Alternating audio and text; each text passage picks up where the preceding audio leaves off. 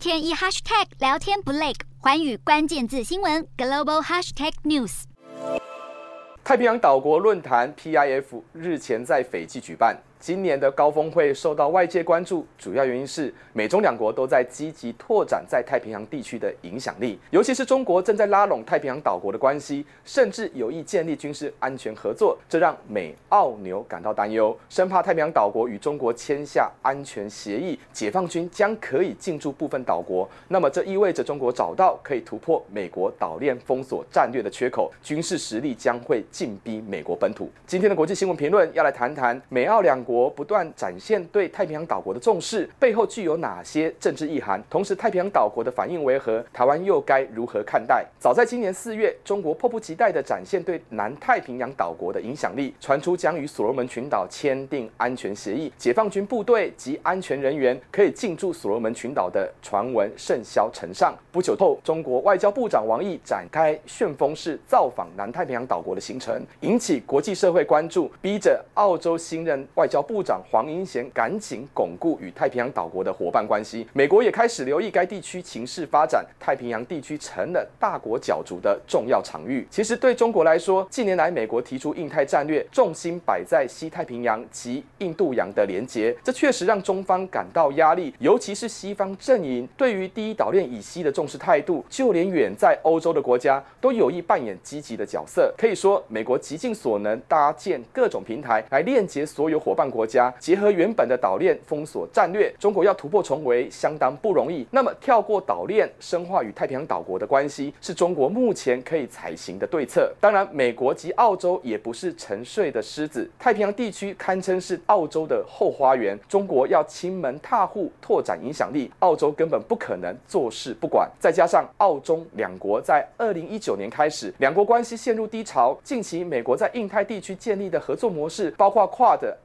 等都可以看到澳洲的身影。就算已经政党轮替的澳洲政府，对外政策不但没有改弦更张，对于中国威胁的意识更为强烈。澳洲的地缘政治关系攸关着自己的国家利益。对美国来说，自然不会让中国在印太地区为所欲为。当中国有意铺陈与太平洋岛国的安全合作关系，美国开始加快对该地区的资源投入，不但与英日。澳纽等国成立蓝色太平洋伙伴 （PBP），更对外宣布美国太平洋岛屿国家战略。这除了是要强化与太平洋岛国的合作关系，更是要凸显该地区在整体印太战略的重要程度。甚至也打算在亲中的吉里巴斯增设使馆，以及新设太平洋特使一职。事实上，多数太平洋岛国并不想卷入大国之间的竞争。对部分岛国来说，纵然中国提供许多经济利诱，但在安全事务上仍必须维持。时与澳洲及美国的合作关系，尤其已经有许多国家发现，倘若与中国建立密切的合作，将可能让自己陷入进退两难的局面。而且，中国的一带一路倡议导致弱势国家面临债务危机的案例，让这些国家警觉，过度依赖中国将沦为中国复制跳岛战术的牺牲品。